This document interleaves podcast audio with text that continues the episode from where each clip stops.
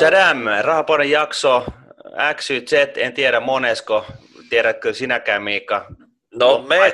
Niin pahasti päällä jo, mutta taitaa olla kuitenkin viimeinen jakso ennen kesälomia. Totta kai, hei. Mä oon jo, että sä Havaji paita päällä täällä tekemässä jaksoa. Ja tota, jakso taitaa olla 209. Ja tästä tuli semmoinen hieno aasisilta jakso jaksolle 186. Koska silloinkin meillä oli vieraana tämmöinen VC-alan merkkiguru Jyri Engeström. Terve Jyri. Terve, terve.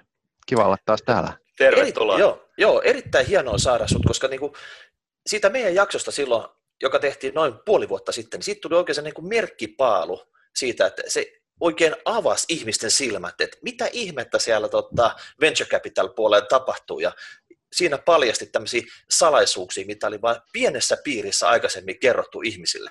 Joo, ja veti suuren kansan aika hiljaiseksi, täytyy sanoa, kaikesta palautteesta päätellen.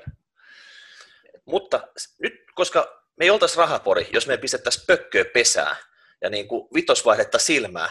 Ja tota, se, mihin me jäätiin viimeksi, niin tehdään siitä sen pieni rikäppi ja sen jälkeen sitten katsotaan, mitä vielä siellä VC-puolella tapahtuu. Joo, lisää salaisuuksia ilmeisesti luvassa. Joo, siis viimeksihän me juteltiin siitä, että mikä on tällaisen varhaisen vaiheen pääomasijoittajan eli VCn liiketoimintamalli. Eli se pointsi oli tämä, että kun VC tekee näitä sijoituksia, niin se mikä usein jää yrittäjiltä huomaamatta on se, että se joutuu lähteen siitä oletuksesta, että itse asiassa joka kerta kun se yhteenkään firmaan sijoittaa, niin sen oletuksena pitäisi olla, että se tulee olemaan se ainoa firma koko siitä sen vaikka 20 firman portfoliosta, mikä itse asiassa menestyy. Ja että sen joka kerta, kun se sijoittaa yhteenkään firmaan, taustaoletuksena itse asiassa on, että tämän firman pitäisi olla se, joka palauttaa koko sen VC-rahaston ja ei itse asiassa edes yhteen kertaa, vaan minimi kolminkertaisena.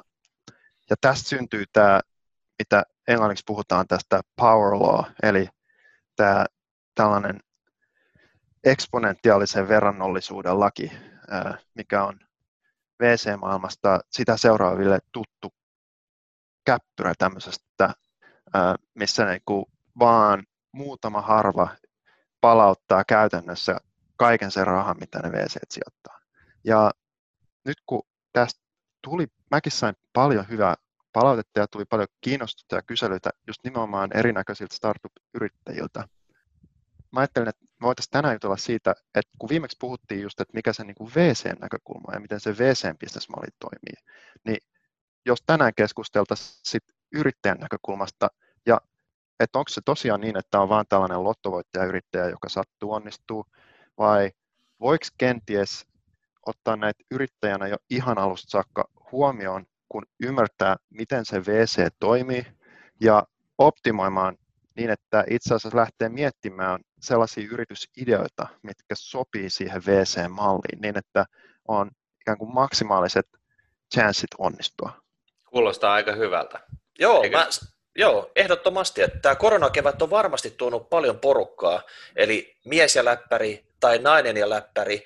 Eli semmoista, jokainen on niin kuin hieronut nyt niin kuin näitä, että miten tästä oravan pyörästä, koska tuossa oravan pyörä kertoo sulle kohta, että tuossa olet lomautettu. Jotain pitäisi keksiä. Ja nyt, nyt sä tuijotat sitä tota sun Teamsia tai Zoomia tai jotain muuta siinä läppärillä mietit, että miten mä saan tästä mun dekistäni, tästä PowerPoint-dekistä nyt niin timanttisen, että mä uskallan lähettää sulle, sulle tota Jyrisen, että, että sun talliin pääsis tästä sitten tota, tekemään, niin nyt käydään läpi sitten tässä yrittäjän näkövinkkelissä näitä pointseja, mitä, mitä oikeasti pitäisi tota, huomioida, jotta se dekki on siinä kondiksessa, että se ei mene suoraan sinulle niin tota spammifiltteri kautta jonnekin tota, delete boxiin. Et meillä on vaan noin, noin 20 000 tai 30 000 uniikkia kuuntelijaa, että tiedät nyt sitten minkälainen tota, tulva uusia järisyttäviä ideoita on tulossa sua kohti. No, niitä on tehty miljardibisneksiä paljon pienemmälläkin asiakasmäärällä. Tämä, tämä alkaa jo hyvin, tämä pitsi.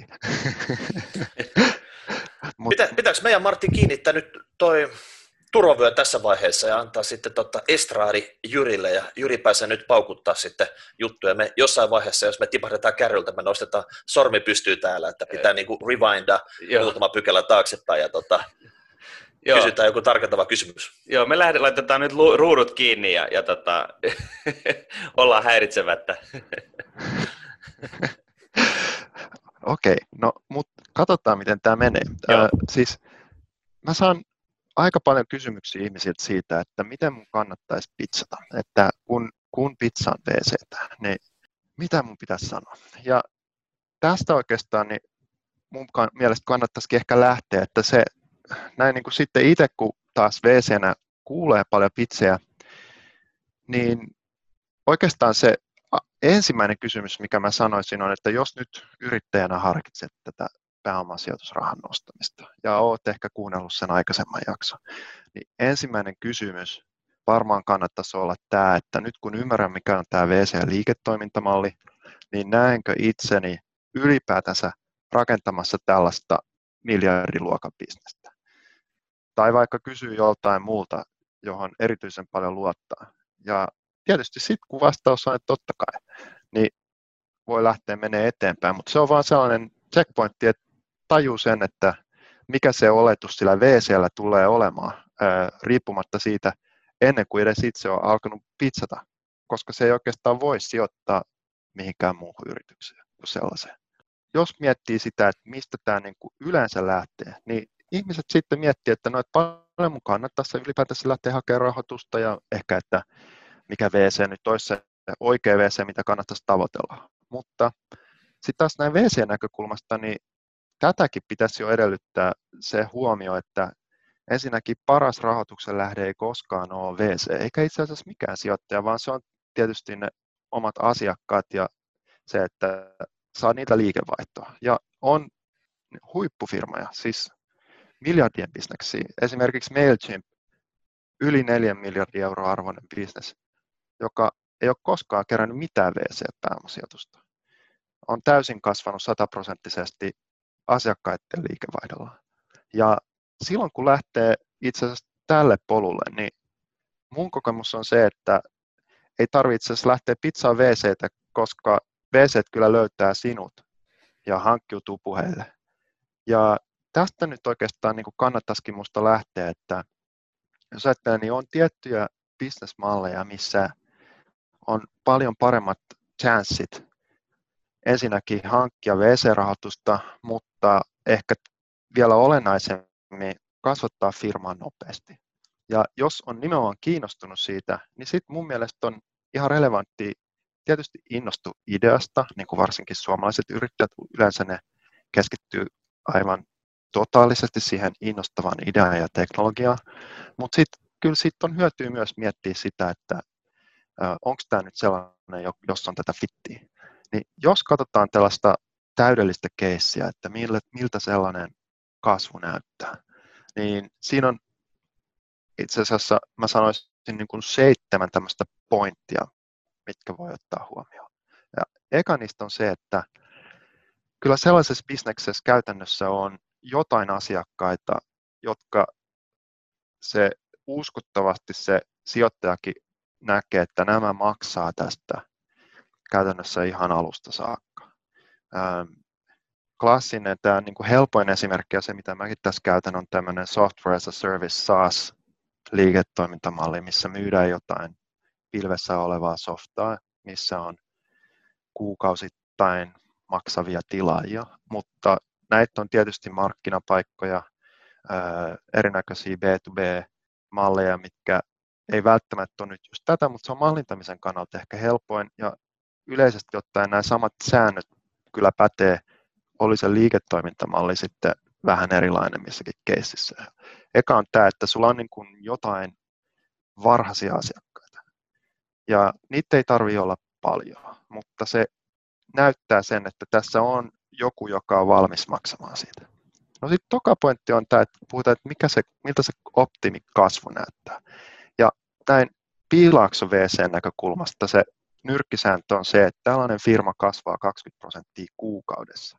Ei vuodessa, huom, vaan 20 prosenttia kuukaudessa.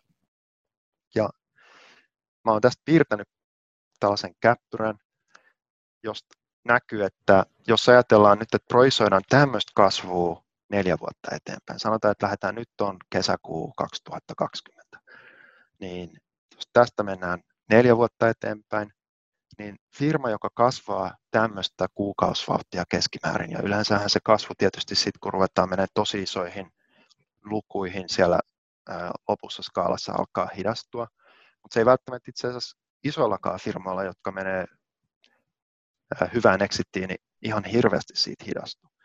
Niin puhutaan jo sellaisesta 1,2 miljardin exitistä tai arvosta, vaikka ehkä se firma siinä vaiheessa ei vielä myydä. Eli tällaisesta, niin kuin tiedätte, tämän yksarvisen, eikö niin, unikornin. Niin, niin, eli näillä on olla niin kuin tyypillistä se, että ne kasvaa tätä tällaista 20 pinnan month over month kasvuvauhtia. Mun on pakko keskeyttää Jyri sut tässä vaiheessa. Tarkoitat liikevaihdon, eli liikevaihto, eli tuotot kasvaa se 20 pinnaa kuukaudessa, ei kulut, ei nuppimäärä siinä firmassa, eikä mikään muu. Onko näillä Joo. muilla mitään järkevää kasvulukua, vaan ne on jotakin sitten suhteessa tähän liikevaihtoon? Joo, hyvä kysymys. No yleisesti ottaen se, mitä VC katsoo, on, että sitten tämä, esimerkiksi kun puhutaan headcountista eli henkilöstön määrästä, niin se kasvaa tyypillisesti 10 prosenttia tämä henkilömäärä vuositasolla. Eli huomattavasti hitaammin tietysti kuin liikevaihto.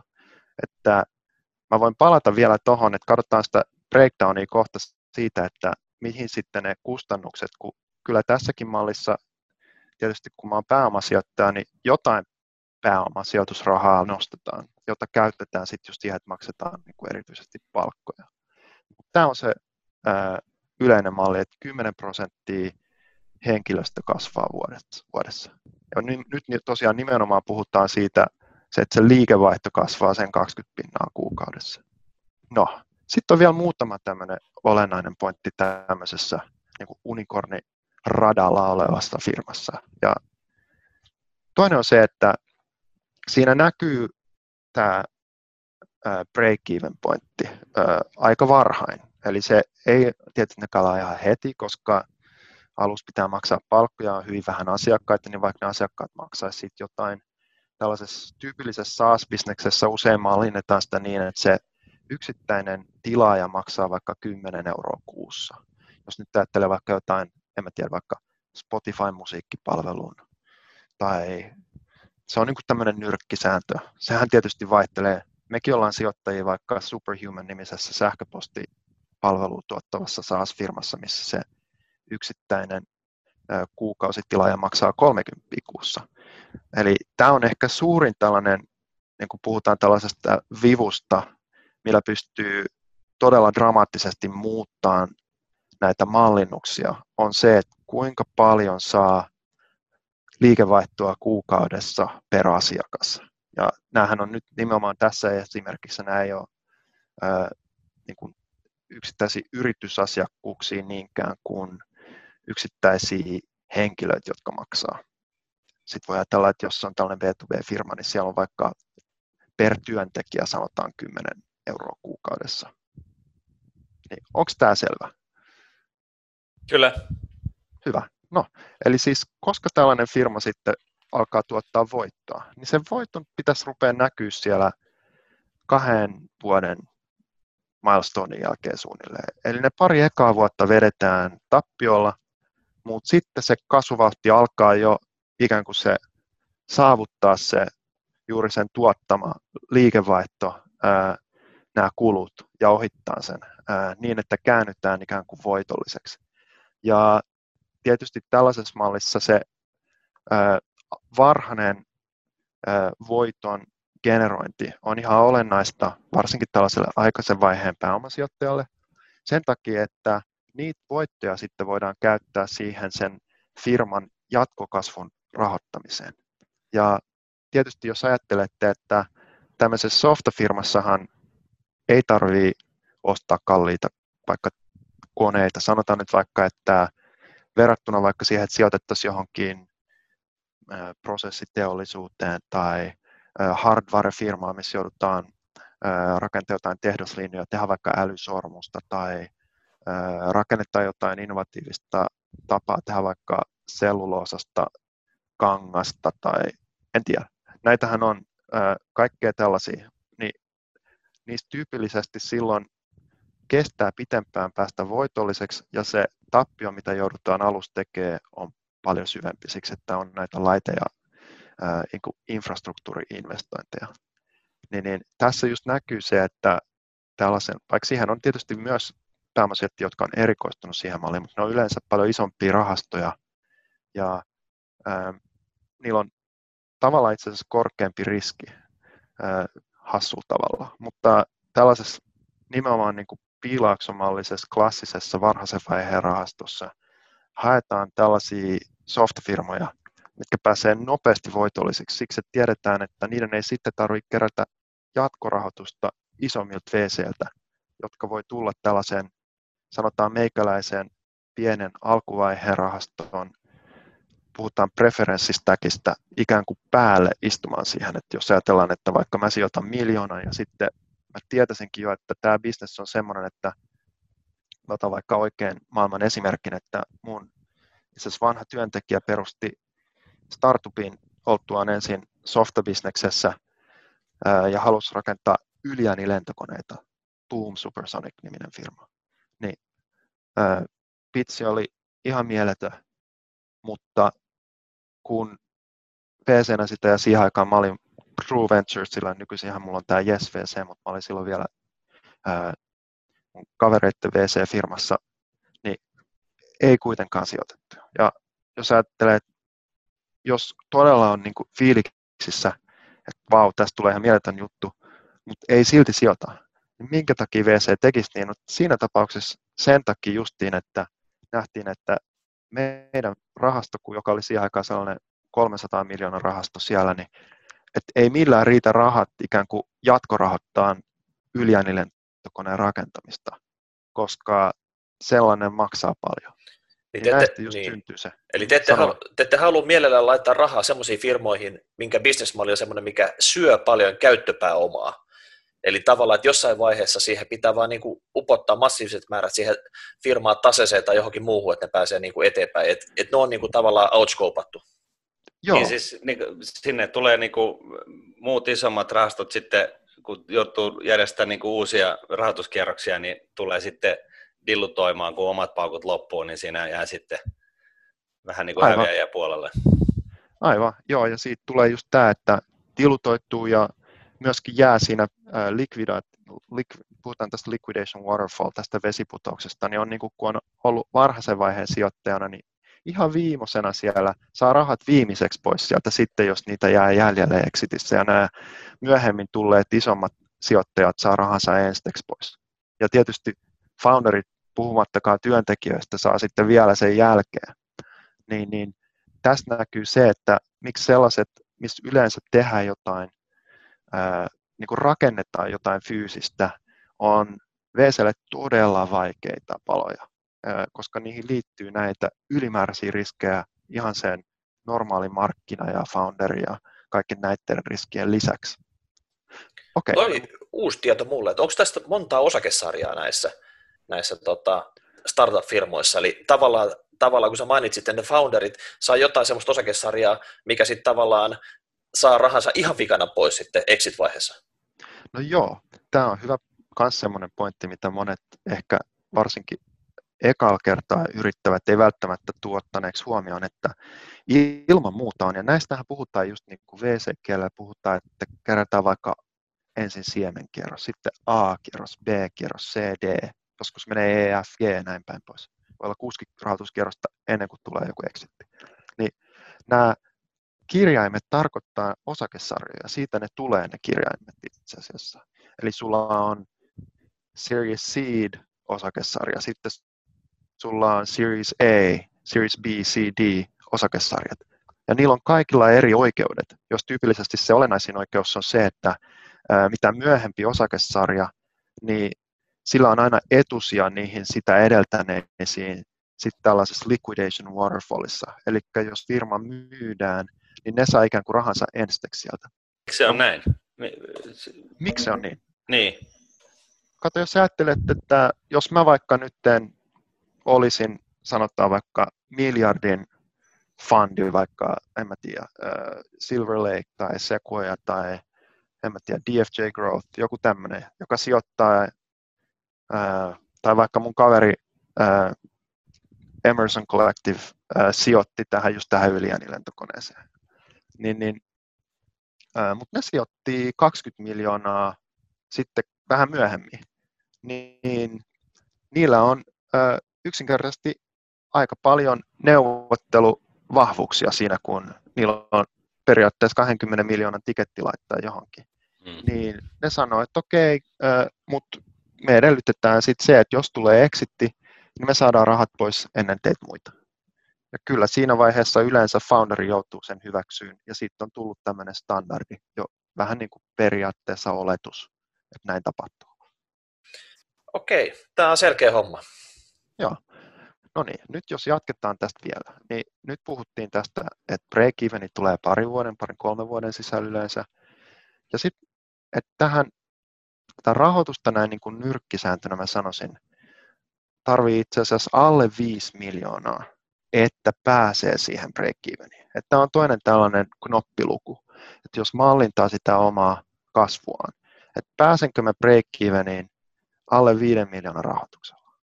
Koska jos ajattelet, että miten nämä fundit, miltä sä menet keräämään nämä meidän VC-rahastot, on rakentunut, niin sen tyyppinen rahoitustarve ikään kuin sopii näiden VC-rahastojen kokoihin, koska sä menet ekana todennäköisesti keräämään rahoitusta enkelisijoittajilta, eli näitä yksityishenkilöitä, jotka sijoittaa omia rahojaan, mutta niiltä tyypillisesti ei tule se valtaosa siitä rahasta, vaan sitten on myös näitä rahastoja.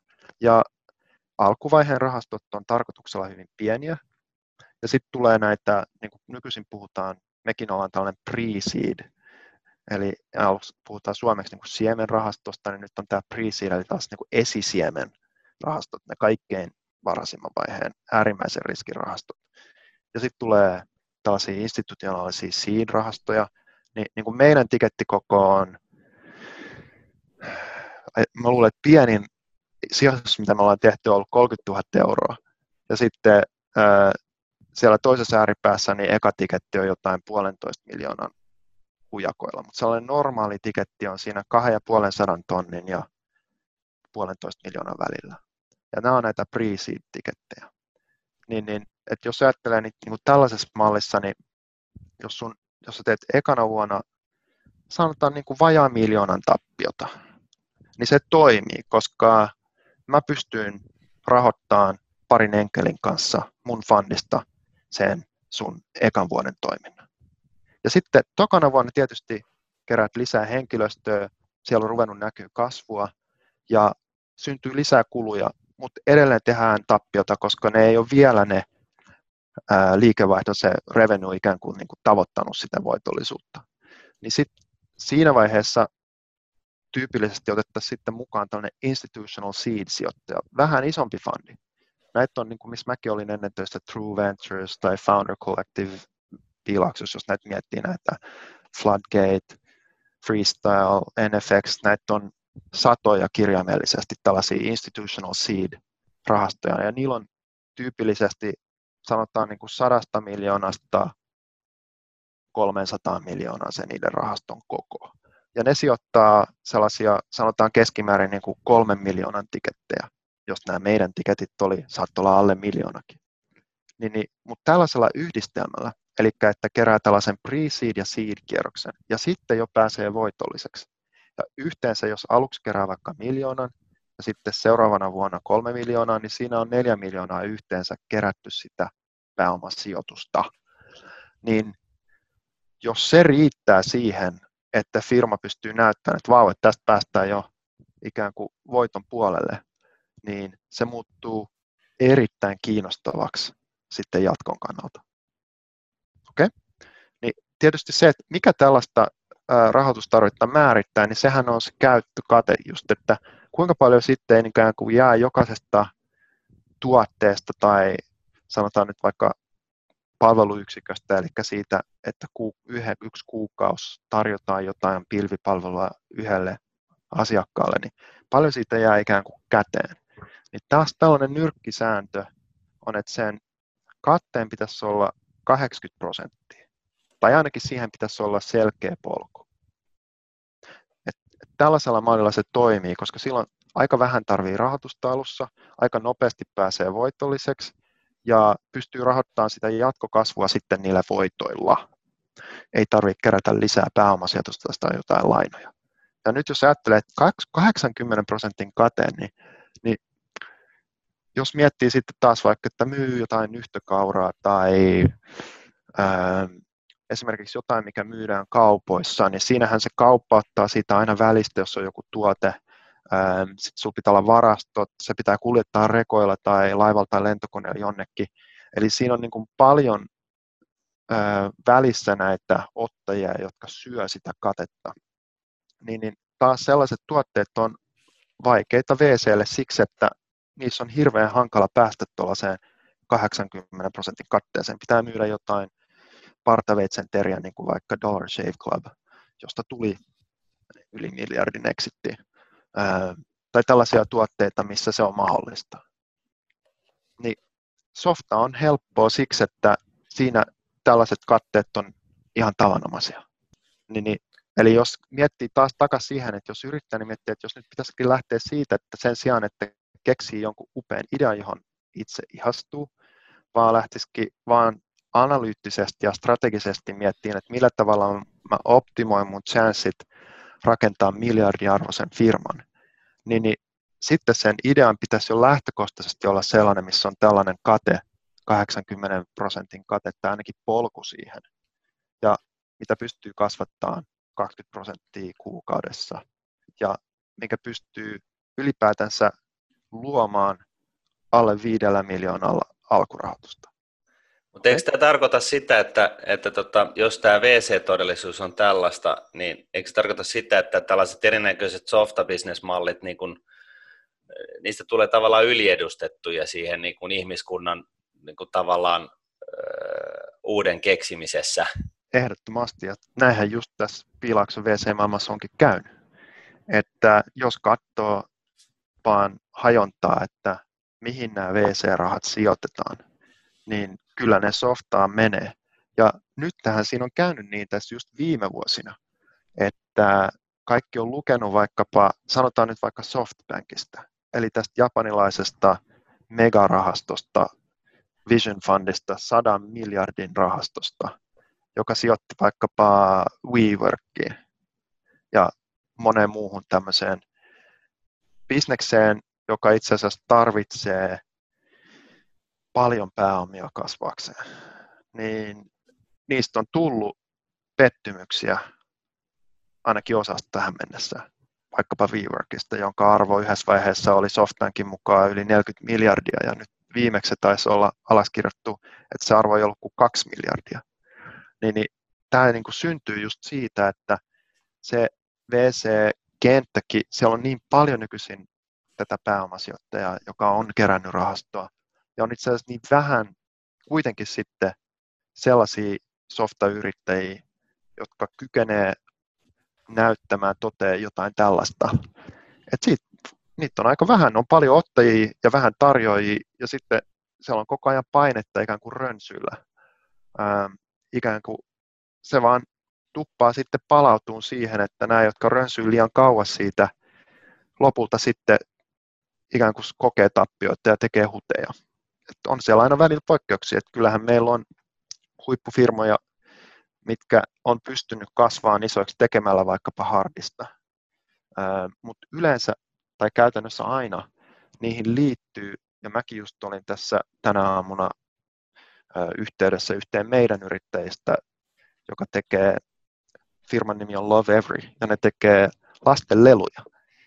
Mutta, ja aika hurja kasvu. Ihan tähän käyrään sopiva kasvu.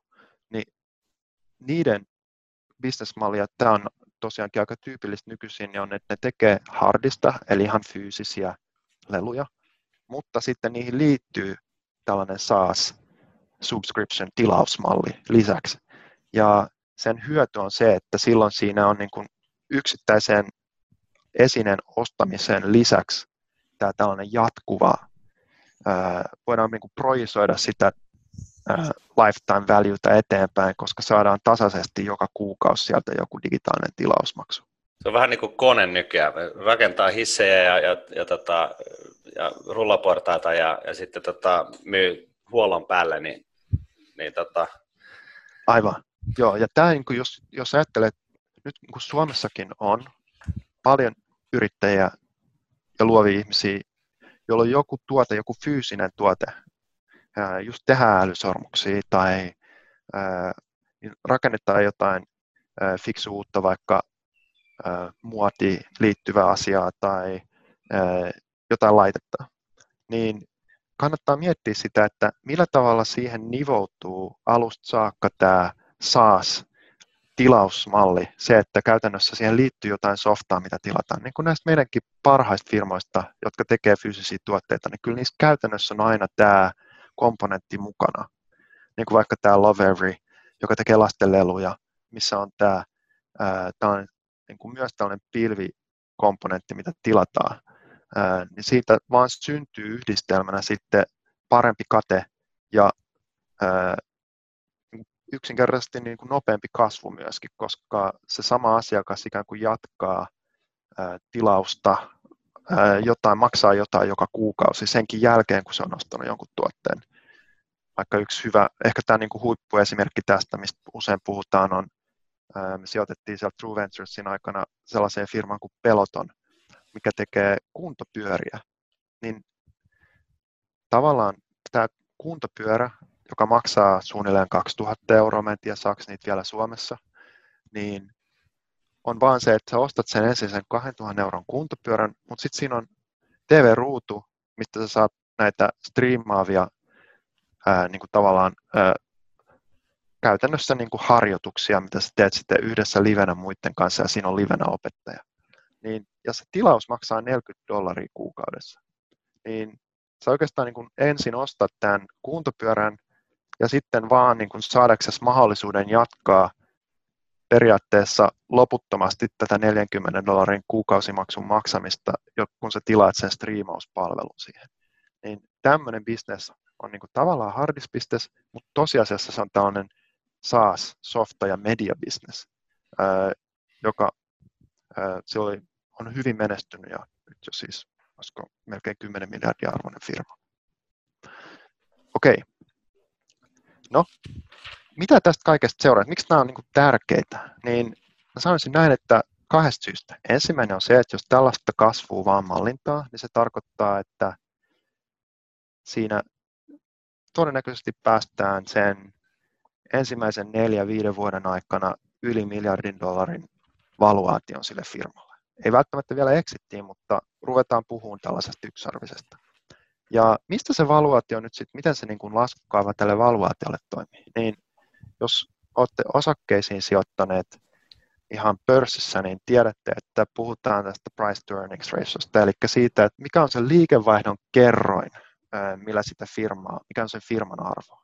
Ja tämmöisessä firmassa, jolla on tällainen 80 prosentin kate tai ainakin polku siihen, ja tämän tyyppinen 20 prosentin kuukauskasvu, niin kyllä se kerroin on yleensä siinä niin kuin yli 10 kertainen.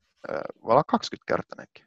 Mutta puhutaan, niin kuin, jos tässä vaikka arvioista, niin mä lasken, että se on 15.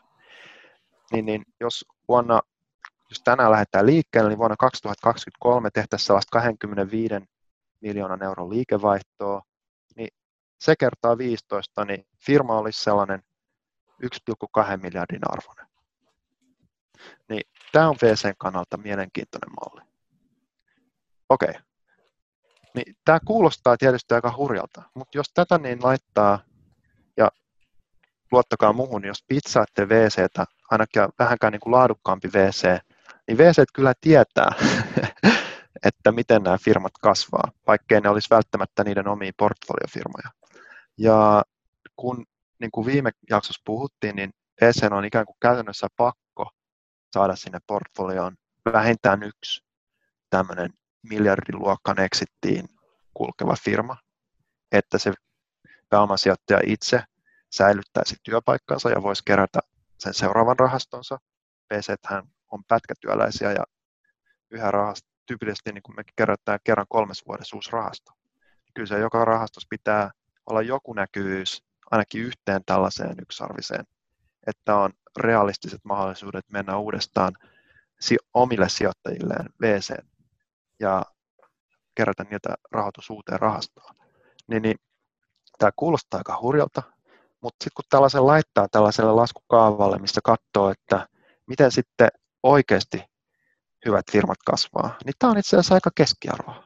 Miten sä tarkoitat oikeasti että hyvät firmat? On ihan, no nyt jos mietitte vaikka näitä, mistä nykyisin sitten, kun ne ehtii riittävän isoiksi, niin sitten niistä rupeaa kuulemaan mediassa, että mitä siellä nyt voisi olla vaikka, no tässä mun kaaviossa ei ole edes otettu mukaan vaikka Zoom, mitä mekin tässä nyt käytetään. SaaS-firma, millä on ollut tosi kova kasvu. Esimerkiksi yksi mun tuttu kaveri, VC, toinen VC, joka sijoitti siihen muutama vuosi takaperin, niin Zoomista tuli se niiden sen rahaston fund returner. tai vaikka sanotaan nyt vaikka Slack, niin nämä on niitä siellä ihan ääripäässä. Et itse asiassa jos katsoo vaikka tätä mun kaavaa tässä, niin, tai tätä käppyröitä, niin tämä meidän esimerkki on aika keskiarvo. Ja tuollaiset huiput, niin ne on kasvanut vielä kaksi kertaa nopeammin itse asiassa. Mutta tota, niin, tämä on itse asiassa niin kuin täysin mahdollista ää, silloin, kun tekee asiat oikein. niin. Eli helppoa. Tai... no sanotaan ainakin, että mun mielestä A, se ei ole mahdotonta, ja sitten kun katsoo, niin on olemassa sarjayrittäjiä, jotka onnistuu yhä uudestaan ja uudestaan. Ja sitten kun oppii tuntemaan sellaisia ihmisiä, niin ne on sisäistänyt nämä asiat. Ymmärtää, että mikä se, mitkä ne lait siellä taustalla on. Ää, millä vaikka nyt sanotaan VC-arvio, millä, millä firmaa valuaatio syntyy ja miten tehdään sellaisia bisneksiä. Ja totta kai ne sitten käyttää sitä tietoa hyväkseen, kun ne harkitsee, että minkälaisia bisneksiä ne käynnistää. Sanotaan nyt vaikka Jack Abrams, vähän mua nuorempi kaveri, tällainen sarjayrittäjä, niin on jo tehnyt varmaan ainakin puolen tusinaa tällaista miljardibisnestä. HIMS nyt sanotaan on sen viimeisin. Mekin, mekin oltiin sijoittajina sen sellaisessa aikaisemmassa firmassa Milo, joka myytiin eBaylle. Niin, niin, et näitä ihmisiä löytyy, jotka vaan ää, aika konsistentisti ää, tekee tämän yhä uudestaan ja uudestaan. Et ei se ole. Mitäs tota, mua kiinnostaisi tietää semmoista, että sen lisäksi, että te annatte rahaa jollekin yrittäjälle, niin miten muuten te jeesaatte siinä, että päästään tähän 20 pinnan kuukausi kasvuvauhtiin? Eli tavallaan niin kuin preppaatteko te koko sitä liikeideaa siinä vai tuotteko te asiakkaita sille vai, vai piiskatteko vaan häntä? Hyvä kysymys, joo. Ja ähm, ehkä perinteisesti niin koittaa pizzata itseään niin, että me sitten autetaan teitä kaikki näin. Ja ehkä siinä on myös, ja sanoisin, että suomalaisilla yrittäjillä varsinkin on ehkä vähän niin kuin oletuksena se, että VC sitten jollain tavalla tarjoaa apua. Mutta se on ihan, mä yhdelle LPlle just juttelin, joka on siis limited partner, eli tällainen rahasto, joka sijoittaa sitten VC-ihin. Ja se vaan nauroi, että joo, yksi hänen parhaista munkin tuttu toinen VC, että kun hän oli LPnä kysynyt, että no, että miten te sitten autatte näitä teidän yrittäjiä, niin tämä huippu VC oli vaan katsonut hämmästyneenä ja sanoi, että tämän kundin nimi oli Alex, että Alex, miksi mä ikinä sijoittaisin yhteenkään yrittäjään, joka tarvii mun apua? että se tavallaan menee niin päin ehkä, ja tästä tuleekin se, voisi vähän ehkä puhua vielä siitä, että sitten kun sä kasvat tällä tavalla, tai sulla on tällainen malli, mikä on ehkä ihan alussa, mutta jos näkee, että ahaa, tässä on ihminen, joka miettii tätä tästä näkökulmasta, niin se herättää luottamusta wc Ja nämä, voisiko näitä nyt sanoa sitten, niin kuin, oletteko koskaan pelannut ää, Nintendolla Super Mario Brothersia? Kyllä, joo, kyllä, kyllä. Ehkä kuulutte siis tähän sukupolveen. Niin, no niin, tässä ää, niin sanotus kahdeksanbittisessä matolaatikko Nintendossa, Super Mario Brothers, ja milleniaanit nyt tässä vaiheessa rupeaa katselemaan kattelee ulos ikkunasta ja ihmettelee, että nyt noin sedät fabut taas puhuu jotain äh, omia, niin, niin, niin tässähän on niin kuin Super Mario Brothersissa on niin kuin kahden tyyppisiä pelaajia. On nämä tavalliset tallaajat, ja sen muuten maailmanennätys oli pitkään, joku, olisiko se ollut 36 minuuttia, siis pelata koko peli läpi. Ja sitten sit on nämä eliittipelaajat, jotka itse asiassa käyttää näitä Mario Brothersissa näitä vihreitä warp pipeja, jolla pystyy hyppäämään tasojen ohi. Ja muistaakseni sitten niitä käyttämällä tämä yksi kaveri pelasi sen alle kuudes minuutissa koko pelin läpi. Sehän on tavallaan huijausta. Mutta jotain vastaavaa tapahtuu VC-maailmassa. Et jos näin niin kuin mäkin ajattelen itseni näkökulmasta, niin aika vähän nämä eliittiyrittäjät koskaan itse asiassa tarvitse apua. Kyllä ne välillä, niin kuin, oli mun tänäänkin sanoisin puhelu yhden tällaisen sarjayrittäjän kanssa, johon meillä on ollut ehkä onnistuneesti saatu, päästy sijoittamaan. Ää, mutta tota, niin ei ne keskustelut yleensä niin kuin avun tarpeeseen liity, vaan niin kuin nytkin se oli se, että joku, joka halusi sijoittaa meidän rahastoon siksi, että osittain, että me oltiin sijoitettu tähän huippufirmaan, halusi intro tähän yrittäjään siksi, että tämä yritys oli just ostanut yhden toisen niiden sijoittaman firman. Että tota, niin nämä on tällaisia, ja sitten niin jutellaan siitä, että onko tämä legitiimi, kannattaako tähän nyt käyttää aikaa.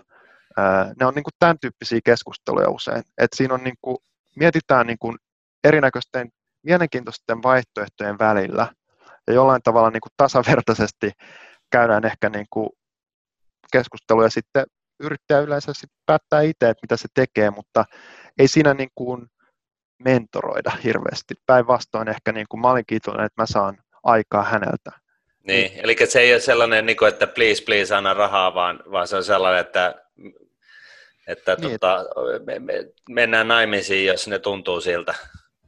No joo, ehkä jotain tällaista. Niin, niin, ja, ja tästä tullaankin tähän, että nämä, miksi mä puhuin tästä Super Mario-esimerkistä, niin kun ehkä niin kuin oletuksena aika monella yrittäjällä on se, että VCS on niin kuin tämä tietty tanssi, miten se toimii, eli että ensin mä teen PowerPointilla dekin ja sitten mä pizzaan VCtä ja sitten VC ehkä kutsuu mut johonkin niin kuin neuvotteluun ja äh, jos kaikki menee hyvin, mä ootan ehkä viikon ja sitten mä kuulen sieltä, että tuleeko sijoitusta. Niin käytännössä tämä niin kuin näin VC-näkökulmasta on tapahtuu ihan päinvastoin yleensä. Et ensinnäkin VC tietää jo, että nämä huippuyrittäjät, mihin oikeasti mun on pakko VCnä edes yksi näistä saada mun portfolion, jos mä haluan mennä, niin säilyttää mun duunin, niin tuskin koskaan vaivautuu pizzaan yhtään ketään, puhumattakaan tekee jotain dekkejä, koska ne keskittyy kasvuun. Ja mä koitan käyttää mun ajan ja sen takia varhaisen vaiheen sijoittajana mulla on itse asiassa tosi vähän aikaa neuvoa yhtään ketään, vaikka mulla olisi portfoliossakin joku yrittäjä, koska mun 90 prosenttia mun ajasta menee siihen, että mä koitan skannata ja ikään kuin käyttää kaikki effortin networkin, mitä mä vaan pystyn rakentamaan, jotta mä saisin selville, että missä näitä uusia huippuyrittäjiä mahtaa luuhata. Eli mä koitan itse asiassa löytää niitä yrittäjiä. Ja sitten kun joku yrittäjä nyt vetää mua hihasta tai koittaa saada mun huomiota pizzaa, mulle lähettää vaikka pizzateki, niin se vähän niin kuin syö aikaa VCltä, koska sen tietää jo, että jos yrittäjä yrittää lähestyä sijoittajaa, niin todennäköisyys on häviävän pieni, että se kuuluisi tähän niin kuin eliittikategoriaan, joka, koska se ilmi, ilmiselvästi tarvii rahoitusta, koska nämä eliitit juuri koskaan, ne, tai ne tarvii niin vähän, niin kuin puhuttiin, että se on vain joku 5 miljoonaa, mitä siihen tarvii, ja niillä on yleensä vaikka satakunta eri vaihtoehtoja, että mistä ne voi sen rahoituksen kerätä. Niin, niin, että tässä syntyy se sellainen omituinen tilanne, että niin kuin mäkin yrittäjä on kokenut, että mistä se johtuu, että vaikka mulla on ihan hyvä pitsi, niin että VC järjestään suhtautuu vähän jollain tavalla niin kuin, ei niin hirveän innostuneesti ja on vaikea saada sovittua aikaa, että jos mä vaan haluan, että hei, eikö tällä nyt löytyisi aikaa vähän tavata, niin se johtuu tästä, että niillä VC on tutka jossain ihan muualla. No, se, se, ne... se on huono uutinen, jos ei se tutkaa sitten kohdistunut sinuun. Eli jos se, onko se näin, että jos sä koet, että sun pitäisi tehdä pitch deckia ja käydä fundraisaamassa, niin sun kannattaa lopettaa se sun business? Ei se nyt, kaikki ei me aina, tässähän puhutaan nyt tavallaan tahallaan vähän äärimmäisyyksistä ja täydellisestä esimerkiksi ja näin, mutta ei se nyt hirveän kaukana todellisuudesta ole. Mm. Jos nyt ajattelee niistäkin firmoista vaikka, mihin mä oon sijoittanut, niin kyllä se on vaan niin, että niistä aika harva niistä parhaiten menevistä tai menneistä on ollut sellaisia, joissa se yrittäjyys jotenkin hakeutunut mun puheelle. Kyllä se yleensä menee niin päin, että on joku luottohenkilö, joka vinkkaa, että hei, ja se on usein joku toinen huippuyrittäjä. Että hei, tässä on nyt mun mielestä poikkeusjutusta kyse, että ihan uusi juttu, ää, niin on, että tämä, tämä, mä tein tämän Mimmin kanssa aikanaan tässä edellisessä firmassa ja se meni sika hyvin ja ää, nyt sillä on uusi juttu ja tosi kova early traction ja ei ole vielä kukaan sijoittanut, mutta kannattaa tsekkaa. ne on yleensä tämmöisiä, silloin kiinnostuu ja sitä on, niin kuin wc sitä on alle tunnissa sit paikalla, että jos pitää lopettaa kaikki ja hypätä lentokoneeseen ja lentää Boise, Idahoon tai New Yorkiin tai mihin mäkin olen omituisiin paikkoihin mennyt, niin, tota, ää, niin WC, silloin WC tekee sen, koska se on pakko. Ää, silloin on niin kuin minuuteista kiinni se, että ehtiikö sinne ensimmäisenä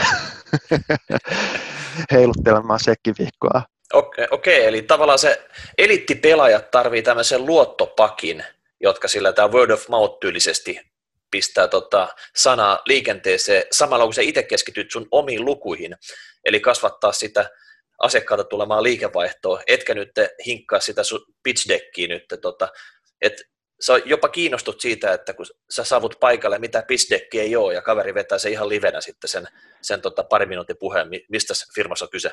Joo, jos mä nyt mietin, niin näistä parhaiten menneistä, niin en mä usko, että olisiko niillä yhdelläkään ollut mitään dekkiä.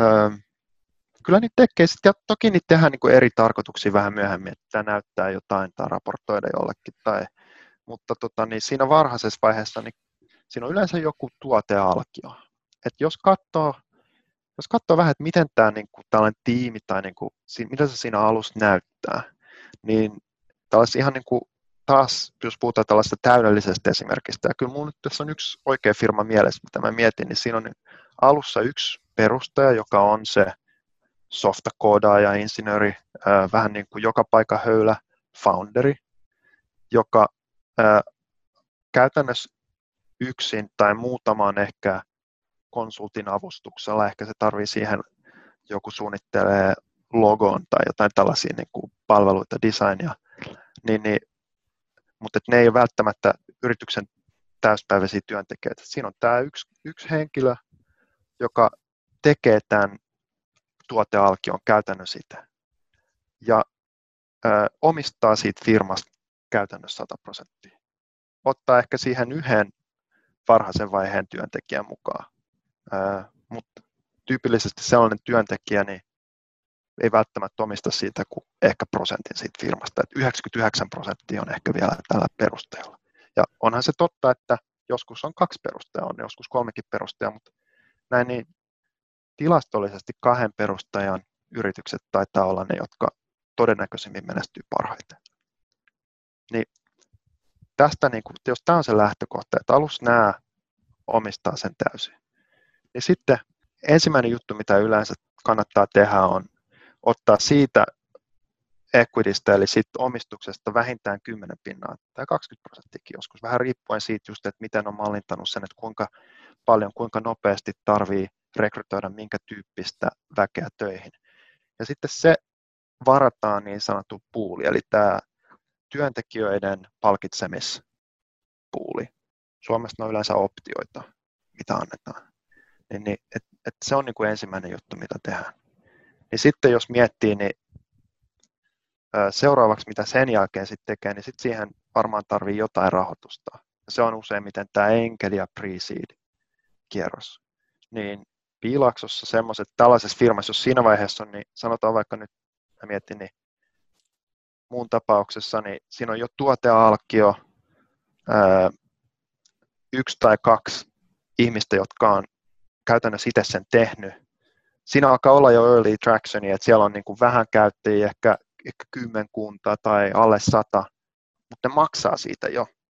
Ja sitten näkee, että ne on aika innostuneet siitä ja itsekin ymmärtää, että vautsi, että tämähän on hyvin tehty ja tästä on, tähän, tätä voisi itsekin käyttää. Että nämä on usein just tämmöisiä, että jos nyt vaikka miettii jotain Superhuman tai Centered tai näitä, mihin me ollaan, mitkä, mistä mä itse tykkään, niin mä oon niin itse käytän niitä päivittäin, että se on aika hyvä merkki. Eihän se nyt aina niin tapahdu. Mutta jälleen sellainen yksi lisä, mikä tietysti helpottaa vaikka sijoituksen saamista, jos se VC itse rupeaa heti käyttää sitä ja hyötyy siitä. Niin sitten tulee tämä pre-seed-kierros. Suomessa voi olla usein vaikka 5 miljoonan post-manivaluaatiolla, Piilaksossa voi olla lähempänä 10 miljoonaa, niin tämä merkitsee aika paljon se, että paljon siinä, kuka siinä tulee mukaan ja paljon ottaa omistusta, niin sitten siitä, että mihin ne koittaa ajaa sitä firmaa. Ja kyllä tällaisessa niin kuin normi tämän hetken, ainakin piilaksomaisessa, niin se on semmoinen 10-20 pinnaa, mitä siinä vaiheessa dilutoidutaan. Että tällainen VC, niin mun kokemus on, että on reilu ajatella, että sellainen saa siitä vähän reilu 10 pinnaa enkelit ottaa vähän vähemmän. Ja sitten sillä pitäisi jo päästä siihen, että, että voidaan se eka vuosi tai kaksi ajaa sitä, että alkaa jo näkyä aika hyvät luvut, että sitten kerätään se kolme miljoonaa institutionaalinen seed-kierros. Ja yleensä tämä alkuvaiheen pre-seed VC on todella aktiivinen siinä, että se auttaa löytää niin kuin sopivan seed, institutionaalisen seed-rahaston siihen, koska ne on niin kuin nämä lähimmät kumppanit, minkä kanssa mekin tehdään. Et meidänhän se tuote niin kuin tällaiselle huippuyrittäjälle on se, että me tarjotaan niille, me vähän niin kuin ne voi outsourcata ehkä meille vähän sen ö, filtteröinnin siitä, että kuka se seuraava sijoittaja voisi olla, joka sitten on niin kuin meille tähän nyt sopivin tähän firmaan ettei sen tarvitse itse käydä hirveästi pizzaamassa. Et siinä on ehkä yksi tämmöinen, että nämä varhaisen vaiheen sijoittajat ja enkelit on usein ne, joille tällainen niin kuin mestariyrittäjä vähän niin kuin outsourcaa sen seuraavan vaiheen kandidaattisijoittajien screenauksen, ettei sen tarvitse itse vaivautua pizzailemaan. Ja tota, niin, niin, siitä se sitten menee, että usein se on enemmän sitä, niin kuin, että ketä valitaan, että ketä kutsutaan siihen, että siinä se tulee, että se on aika sellainen pieni piiri helposti, että sitten ne on ne niin kuin muut jo laadukkaaksi tiedostetut sijoittajat, joita erityisesti sit suositaan siinä, ja tästähän se syntyy se, mikä VC-maailmassa on tämä raaka laki, että ne on nämä oikeastaan nämä tietyt jo tunnetut huippufundit, jotka sitten vähän niin kuin on myös nämä mestariyrittäjät, jotka onnistuu ihan uudestaan ja uudestaan, niin myös nämä mestari VC, ikään kuin sen takia, että ne on aikaisemmin onnistunut, niin on sitäkin todennäköisempi sitten, että niiden on helpompi päästä kiinni näihin huippudiileihin jatkossa. Tämä on kyllä aika mielenkiintoinen tämmöinen pienen piirin juttuja. Rupesin miettimään sitä, että johtuuko tämä nyt silleen, kun puhuttiin nyt tästä softafirmasta, piilaaksosta, että se on niin polarisoitunut siellä, että onko kuin Eurooppa tipahtunut ihan täysin kärryltä tässä, että tämmöistä samanlaista tämmöistä pyörämyrskyä ei tapahdu täällä, että tavallaan tota, pienessä piirissä nämä tavallaan softa startupit täällä Euroopassa niin kuin raakattaisiin läpi ja onko tämmöistä VC-sijoittajia ekosysteemiä, näitä satoja firmoja täällä, jotka oikeasti tota, pallottelisi niitä toisilleen sitten tässä rahoituksen eri vaiheessa? Niin, jos ajattelee, niin joku just, kun tässähän puhutaan niin kuin VC-maailmasta tästä englanniksi tämä power law, eli just tämä niin kuin eksponentiaalinen verrannollisen suhteiden laki, joka ähm, käytännössä sitten, niin, niin en tiedä, joku sanoi, että jos on 10 000 startuppia, niin niistä alle viisi on näitä, joista tulee tämä tällainen huippureturni. Niin, niin jos nyt ajattelee, että VC ehkä sanotaan, että se 9000 niistä, niin se ei edes kato niitä, mutta puhutaan ehkä tuhannesta, ja jos mulla on 20 firman portfolio, niin, niin, niin mulla on niin kuin ehkä sitten VC-nä niin yksi viidestkymmenestä fundista mahdollisuus olla tällainen menestyvä fundi että kyllä niin kuin 49 50 VC-fundista ehkä niin ei menesty. Että tämäkin on vähän niin kuin startupit, niin tällainen varsavaiheen VC, niin superriskillä menemistä. Ja ehkä Euroopassa se just se ero on siinä, että Musta tuntuu, että VC-fundeja niinku ehkä kaatuu vähän hitaammin ja ne saattaa säilyä hengissäkin vähän pitempään ja nostaa uusiakin fundeja, koska sitten näitä VC-fundeja taas rahoittaa itse asiassa julkiset tahot. Niin kuin Suomessakin vaikka TESI tai Business Finland tai Euroopan investointipankki. Ja ää, niiden tehtävänä on ikään kuin pyrkiä vain ylläpitää hengissä, tekohengittää tätä ekosysteemiä. Ja sit siitä syystä niin Euroopassa ehkä VC-lläkin niin on ollut sit mahdollisuus ikään kuin, niin kuin puhutaan, koska VC pääsee kärille. Että jos nyt ajattelette, että viime jaksossa puhuttiin siitä, että 50 miljoonan rahastosta 10 miljoonaa voi vaikka mennä ihan on tavanomasta niin erinäköisiin hallinnointipalkkioihin kymmenen vuoden aikana toki, mutta se VC, eurooppalaiset VC aika usein, niin niiden oma palkitseminen, niin se on käytännössä sitä palkkaa, mitä ne nostaa niistä hallinnointipalkkioista. Ja itse asiassa on aika harvinaista, että eurooppalainen VC pääsee kärille. Ja kärihän on se, mistä VC periaatteessa pitäisi tehdä ne isot tulot. Eli sitten just se, että kun siellä on tällainen huippueksitti, niin sitten tietysti valtaosa siitä rahasta sijoituksesta palautuu niille sen VC-sijoittajille, eli niille LPille, vaikka täällä just näille, sitten ne on näitä julkisia tahoja, mutta myös usein vaikkapa eläkevakuutusyhtiöt Suomessa, Ilmarinen, Elo, OP, tämän tyyppiset. Ja onhan siellä myös sit yksityisiäkin varakkaita näitä family officeja, jotka sijoittaa näihin VC-rahastoihin. Mutta kyllä siitä sitten puhutaan 2 on 20, että yleensä jos 2 prosenttia VC ottaa hallinnointipalkkiona, niin se 20 pinnaa sitten on, mitä VC, eli tämä general partner, ottaa siitä käristä. Ja sieltä se niin kuin oletus on, että sanotaan että vaikka meidän tyyppisessä fandissa, niin mä maksan itselleni minimipalkkaa niin, että mä vaan saan niin kuin Amerikassa pidettyä terveysvakuutukseni käynnissä. Mutta käytännössä niin kuin voisi sanoa lähes nolla palkalla, kun on pieni fundi ja mieluummin sitten investoi kaiken sen management feen erinäköisiin muihin tapoihin niin kuin koittaa laajentaa omaa verkostoa, järjestää vaikka tapahtumia tai niin kuin mä maksan palkkaa sitten muutamille muille ihmisille, koska mä pyrin niin kuin myöskin insentivoimaan itseni mahdollisimman pitkälti niin, että mun tulot palautuisi sitten siitä käristä, eli siitä, että mä teen onnistuneen sijoituksen, mistä ehkä muutaman vuoden kuluttua vasta palautuu jotain. Niin siinä on aika iso ero myös, ja se näkyy myös siinä, että VCllä sitten, jos se käri vaan osoittautuu hemmetin hankalaksi, että sitä on tosi vaikea saada, niin on niin kuin isompi insentiivi itse asiassa kerätä isompia rahastoja, koska niissä saa isomman hallinnointipalkkion, millä voi maksaa itselleen enemmän palkkaa. Niin, niin, ja tästä syystä meillä on paineita VC-maailmassa usein, niin kerätä joka kerta aina vähän isompi ja isompi rahasto, koska siitä myös saa isomman hallinnointipalkkion.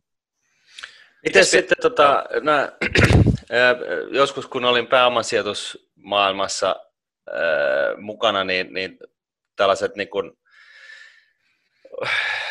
yleisesti puhuttiin niin private equity-piireissä, jotka keskittyy management buyoutteihin, eli siis tällaisiin niin periaatteessa olemassa olevien bisnesten niin boostaamiseen yrityskauppojen ja muiden kautta, niin, niin tota, siellä oltiin vähän sillä tavalla – se, se keskustelu oli vähän sellaista, että niin no, VC hän on, on tällaisten niin kuin unelmoijien niin kuin, pääomabisnestä, että, että eihän ne niin kuin, tilastojen valossa niin kuin, VC-ihin ei kannata sijoittaa, koska ne ei tuota mitään suhteessa tähän vähän niin kuin kypsemmän ö, sijoituskohteiden ö, private equity-maailmaan nähden, missä, missä, missä tosiaan tehdään ehkä niin kuin vähän helpompaa sijoittamista, niin mitäs, mitäs mieltä sä oot tällaisesta niin kuin asenteesta? Tai, niin kuin... Joo, joo, tämähän on totta, että VC on ensinnäkin, niin onko se joku alle 2 prosenttia, jos ajatellaan käytännössä niin kuin vaikka private equitystä kokonaisuutena VC, VCstä osana sitä, että tämä on tällainen aivan mini, mikroskooppisen pieni niin kuin ylipäätänsä niin kuin asset allocation kategoria.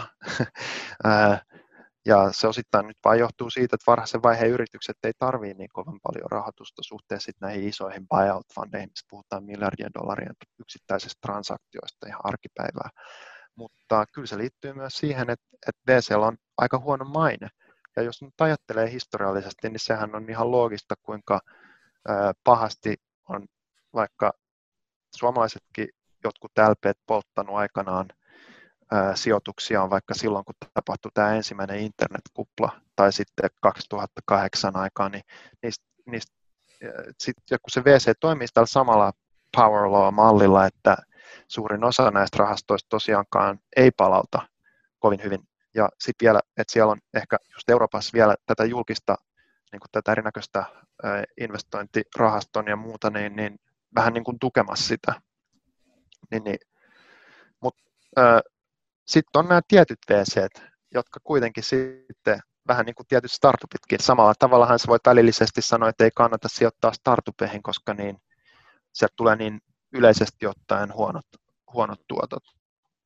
Mutta siinä tuleekin just tämä, että sit jos sä pystyt valikoimaan siellä, ja nämä on äärimmäisen harvinaisia, joilla on tämä niin access tähän deal flowhun, niin sellaisissa sitten niin ne voi olla satumaisia taas sit vastaavasti ne tuotot, siinäkin toimii tämä sama, sama power law, että, että siinä niin täytyy just ehkä sitten ottaa lusikka kauniiseen koura, mutta se pointsi, mikä mä sanoisin tässä on se, että ja ehkä itsekin tässä niin touhuu sen takia, että mä näen, että näihin ei ikään kuin, vaikka ne on ikään kuin tällaisia lakeja, niin kun ne sisäistää ja oppii ymmärtää, niin myös pystyy käyttämään niitä hyväkseen, parantaa omia mahdollisuuksia, tehdä jotain kiinnostavaa ja joskus myös taivuttaa niitä ja vähän niin kuin löytää niistä porsareikiä tai tapoja ikään kuin laittaa ne toimii siellä omalle, ehkä ei mihinkään etukäteen luotuun sapluunaan täysin sopivalle uudelle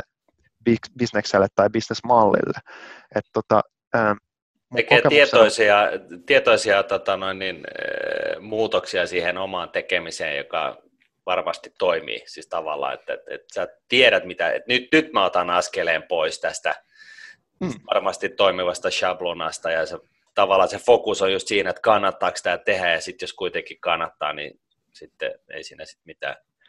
Niin, että aika paljonhan siinä on tätä tällaista, niin kuin, että toivotaan, toivotaan, että voiko tämä nyt onnistuisi, vaikka tiedetään, että chanssit on häviävän pienet, mutta musta kyllä tuntuu sitten samalla, että on selkeästi sitten tämä pieni joukko yrittäjä, tämä on niin kuin tämänkin takia mekin nyt tässä keskustellaan, että musta suomalaisessa startup-skenessä, että se on niin kuin hyvin nuori vielä ja ähm, vasta on nyt marinoitumassa ne ehkä sellainen ensimmäinen sukupolvi, sanotaan nyt niitä vaikka slash-sukupolveksi, tällaisia, jotka aloitti siellä parikymppisinä yrittäjänä. Mä mietin vaikka näitä, ää, ää, sanotaan nyt vaikka joku Otto Hilska tai Miki Kuusi tai ää, Smartrin perustajat ää, tai näitä tämmöisiä, jotka on nyt menee, mennyt hyvin ja ehkä tehnyt jo ekan exitinkin ja että nyt nämä rupeaa niin kuin muuttuu niille tutuiksi. Ja niistä on ehkä tulossa tällaisia karaistuneita ää, mestariyrittäjiä, jotka pystyy tekemään sitä. Ja myös sitten, niinhän se pelialallakin Suomessa on käynyt, että siellä on ollut jo 80-luvulla tai itse asiassa tämä demoskene, ja niin kuin syntynyt sellainen niin kuin piinkova osaaminen siihen pelien tekemiseen, ää, joka nyt vasta näkyy siinä, että tämä tulee ihan poikkeuksellinen määrä niin kuin suhteessa, tällainen outo tilastollinen poikkeama, että miksi Suomessa tulee koko ajan näitä uusia globaaleja niin kuin dominantteja uusia pelifirmoja, että se on niin kuin käsittämätöntä, vähän niin kuin just mäkihyppäjät tai formulakuskit tai näin.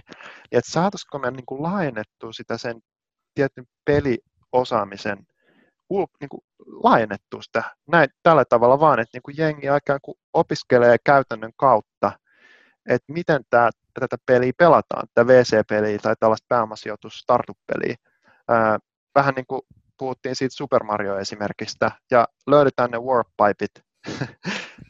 ja sitten sitä kautta saataisiin ehkä aikaiseksi sellainen, puhutaan tietysti Nerous on genius, niin englannin kielessä Brian Eno, muusikko, ää, keksitään käsitteen genius, eli tällainen skene, mikä on niin kuin Nero, Nero, että on niin kuin tällainen popu, porukka, jossa niin kuin tietyn ikäinen jengi vaan on niin kuin ikään kuin tavallaan hikoillut niin kuin sellaisen yhteistä niin kuin, jutun Ei toiselle, että ne jotenkin vaan tajuu, että miten näitä juttuja tehdään oikein. Ja ää, mä uskon, että ihan varmasti siitä on kyse Piilaaksossa, ja mekin pystytään sellainen luomaan, jos me ikään kuin vaan tiedostetaan se, että miten se homma tapahtuu ja ikään kuin jaetaan informaatiota että hiljaista tietoa toisillemme, niin että mun toivon, että just syntyisi sellainen uusi saalto nyt, sanotaan nyt vaikka ilmastonmuutokseen tai jonkun muun äh, niin kuin peliteollisuuden rinnalle, äh, ikään kuin mistä täällä on vaan riittävästi ehkä nuoria, mutta voin olla, niin kuin, ei se liian musta niin väliä siinä, niin kuin valveutuneita yrittäjiä ja myöskin sijoittajia, jotka sitten kokeilemalla, erehtymällä, ää, uudestaan yrittämällä niin kuin tavallaan luo pikkuhiljaa tämän tällaisen osaamistäkin. Niin, ja tämä on yksi sellainen puuttuva komponentti minusta nyt ollut tässä jo pitkään, että Suomesta tulee niin kuin kaikki puhuu siitä, että täältä puuttuu markkinointiosaamista ja täällä on hyvää insinööriosaamista ja näin, mutta minusta täältä puuttuu myös, jos ajattelee, että mä olen käsittääksenikin tälläkin hetkellä niin ainoa Piilaaksossa toimiva suomalainen pääomasijoitusfirman, siis VC, niin kuin tällainen GP, niin kuin perustavaa tasoa oleva general partner. Ja jos nyt miettii vaikka vain ruotsalaisia tai vaikka israelilaisia, niin niitä on niin kuin tusinoittain. Niin, ähm, meillä, meillä on niin kuin hyvin ohut Suoma, Suomessa tällainen niin kuin kokemus tästä niin kuin startup-stackin näistä muista kohdista. Täällä on paljon yrittäjiä, ja Suomessa on jo paljon niin kuin enkeleitä ja rupeaa olemaan paljon VC-täkin, mutta ei ole ehkä niin kuin tällaista niin kuin globaalilla tasolla koko sitä niin kuin stackia läpikäyvää sellaista, niin kuin, miksi sitä nyt voisi sanoa, puun runkoa, mihin näitä, sit näitä lehtiä niin kuin, ja kirsikoita mm. voisi kasvaa. Kyllä sieltä tulee. No meidän täytyy lähettää Finskillä sun iloksi, että sä tota, joukko tämmöisiä tota, tyyppejä, jotka sit sä opetat niin sanotusti talon tavoille. Mutta mitäs nyt hei, kun tota, tuleeko tähän nyt jonkinnäköinen vuoden, vuoden tota aikalisä, kun slassi peruttiin tänä vuonna, että mitä nämä tämmöiset startup-yrittäjät, jotka niinku valmisteli niitä pizzejä stäkkeistä slassiin varten, niin pitääkö niiden nyt pelaa sitä Super Mario Brosia ja löytää niitä vihreitä oikotieputkia siinä sitten tämän vuoden ajan ja odottaa vasta niinku ensi vuoden, vai mitä sä neuvosit niille kaverille nyt tehtäväksi? No ehkä siinä voisi sanoa niin, että äh, mä näkisin tämän koko niin kuin slassin, ja tietysti ei se vaan slasso vaan ylipäätänsä tällaiset, kaikki tapahtumathan nyt on melkeinpä peruttu tältä vuodelta, niin ja tästä koko tästä, että nytkin mekin ollaan, viimeksi me tavattiin, niin me oltiin studiossa, niin nyt me ollaan Zoomissa, että, että tässä on niin kuin Suomelle valtava mahdollisuus, koska nytkin, ää, mä tiedän ihmisiä, vaikka Piilaaksosta, sijoittajia, mäkin olen yhdellä, tai näitä, näitä paljon näitä Telegram-ryhmiä, missä VC keskenään keskustelee, ja monet on nyt sitä mieltä, että ei tässä tarvitse niin Piilaaksossa olla, varsinkaan nyt, koska Piilaksossahan on tällä hetkellä vielä lockdowni, että siellä niin kuin jengit tosi harvoin tapaa fyysisesti toisiaan. Niin nyt jos koskaan, niin tilaisuus tavallaan tehdä vaikka Suomesta käsi jotain globaalia. Kerta ei tarvi, ei ole enää niin paljon etuja siinä, että on vaikka, en mä tiedä, jossain Pekingissä tai Piilaksossa fyysisesti. Niin mä näen tämän niin kuin valtavana mahdollisuutena. Ja no, slassilaisillekin on, jos ollaan jossain vaiheessa keskusteltu siitä, mutta kyllä mä niin kuin näkisin sen niin, että nyt jos koskaan on niin kuin hyvä hetki just keskittyä siihen niin kuin oman jutun kasvattamiseen, ehkä vähän näitä sääntöjä soveltaen. Ja tota, niin, niin, myöskin ehkä voi niin kuin ajatella, että voidaanko me luoda tähän jotain niin kuin tähän maailmaan sopivaa versioa. Me te, niin, tai me, mutta enhän mä siinä ollut mukana. Mutta sanotaan, nämä Slashin alkuperäiset perustajat, Peter Westervakkat ja Ville Westeriset ja Miki Kuuset ja ää, sanoisinpa enemmän naisten nimiä, oli siinä varmasti niitäkin, niin tavallaan niin kuin onnistui silloin yli kymmenen vuotta sitten jo nyt, niin ikään kuin löytää jonkun, mikä sopii sen hetken ajan hermoa. Niin kyllä tässä nyt, jos ajattelee, niin on jo ihan uusi sukupolvi, ja ehkä se ei enää ole tällainen fyysinen tapahtuma. Ehkä se on jotain muuta, ehkä se on joku, ää, en mä tiedä, joku VC-joukkorahoitusjärjestelmä, joku uusi versio vaikka Angelistista tai jotain, niin olisi todella mielenkiintoista, että niin suoma, suomalaiset niin kuin, ottaa sellaisessa johtava rooli ja rupeisi niin kuin innovoimaan vaan, että millä tavalla tämä kannattaisi vaikka tämä VC tehdä fiksummin. Että kyllä tässäkin löytyy parantamisen varaa ja musta tuntuu esimerkiksi, että Piilakso on aika kiinni siinä sen omassa success-mallissa.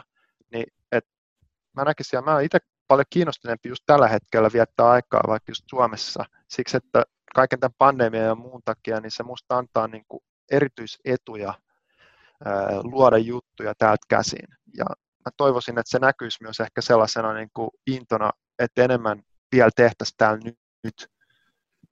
Hyvä. Oliko tässä tota, tämän, tämän jakson anti? Tämä oli tota, mykistävän mielenkiintoista. Mitäs nyt sitten, tota, jos, jos, oliko se niin, että, että tota, sä pohdit, että järjestää tällaista Q&A-sessiota näiden kahden jakson päälle vielä? Että... Joo, niin mä ajattelin, että, että nyt kun äh, aikaisemmasta jaksosta tuli hyvin palautetta, mutta tuli aika paljon kysymyksiä yrittäjiltä, just liittyen tuon VC Business ja miten niin kuin näkee sitten, että oma yritys tai on joku tietty tilanne tai joku ongelma, mikä pitäisi ratkaista liittyen rahoitukseen. Ja mä ajattelen, että, ehkä näillä pointsilla, ja tästä on tällainen dekkikin, mikä ehkä linkitetään tähän tai näkyy näitä kalvoja, niin niistä voi olla jotain hyötyä. Mutta tässä kesän aikana, nyt on, äh, puhutaan, että on kesäkuu 2020, niin mä oon Suomessa, niin pidetään tällainen varmaan vaikka Zoomissa tai, tai muuten, mä laitan tästä vaikka mun Twitteriin linkkiä, niin ää, ää, kesän mittaan tällaista Q&A-sessioa yrittäjille. Ja tervetuloa messiin, jos on kysymyksiä. Tietysti voi sähköpostillakin lähettää, mutta tavoittaa jyri at yes.vc sähköpostiosoitteesta, niin tota, koitetaan niin saada tämä mylly käyntiin. Joo, ja eikö sut pysty bongaa tuolta Käpylästä tota, kahvilla siilin tiskin takaakin mahdollisesti, että jos kahvihammasta oikein kolottaa, niin tota, sinne voi sitten pädikainalossa tulla sitä dekkiä pyörittää sitten. Tota, Voi ei Miikka, minkä, minkäs menit tekemään? Pystyy bongaamaan, joo. joo. Me, meillä on kahvilla siili Helsingissä Käpylässä Ilmattaren tie 8, mutta ehdotan, että ää, dekki kainalossa sijaan niin ottaa niin hyvän idean mukaan tai jotain, mistä, mistä niin kuin, äh, just, että haluaa keskustella, että se pizzaaminen, niin, niin kuin mä sanoin, niin se on ehkä just niin, että vaikka tietysti musta tuntuu, niin, ja monet tietysti amerikkalaiset nämä yrityskonsultitkin, mitkä täällä nämä startup-konsultit, niin sanoo, että what, äh, mistä tiedät, että yrittäjä on pizzaamassa, no siitä, että sen leuat käy, äh, kun aina pitäisi olla pizzaamassa, niin mä oon ehkä siitä just vc vähän eri mieltä, että kyllä se niin, niin, niin kuin mä sanoin, niin menee niin päin, että sitten kun sulla on jotain, missä on aito se sellainen kasvukäyrä ja näkyy, että tässä on nyt jotain aika fiksua, ää, niin ei sitä hirveän paljon tarvitse pizzaa, se on enemmän sitä, että silloin siitä niin kuin, voi niin kuin jakaa tietoa, kertoa, mm. että näin mä oon niin kuin miettinyt tätä juttua ää, ja kysyä, että mitä mieltä oot. Ja se muuttuu se tilanteen luonne jotenkin erilaiseksi silloin, ja niinhän se ehkä toinen jenkkiyrityskonsultti viisaus että ollakin, että ask for money, you get advice, ask for advice and you get money. Niin jotenkin näin.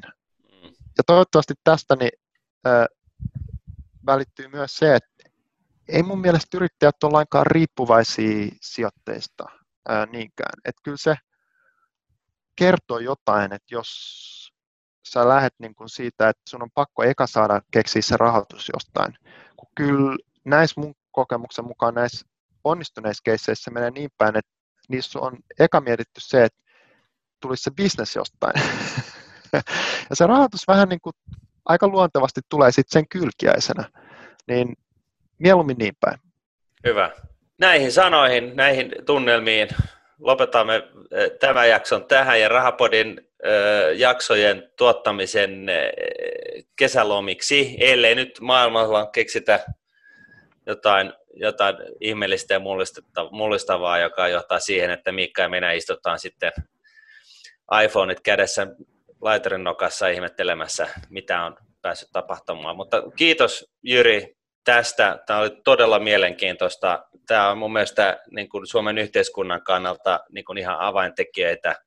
Meillä on ö, nykyisen tiedon mukaan, niin, niin jos meillä finanssikriisissä Suomen valtiolla oli 60 miljardia lainaa, niin meillä on neljän vuoden kuluttua näillä, näillä tota, ennusteilla, mitä nyt on, niin 200 miljardia lainaa, niin, niin tota, jollain tavalla, jos se pitää saada maksettua pois, niin, niin oikeastaan niin, niin tällaiset, jos tänne saataisiin niin kuin edes pari-kolme kappaletta unicorneja synnytettyä suomalaisen maankamaralle, niin, niin tota, meillä kaikilla on huomattavasti paremmat edellytykset rahoittaa tätäkin hyvinvointiyhteiskuntaa.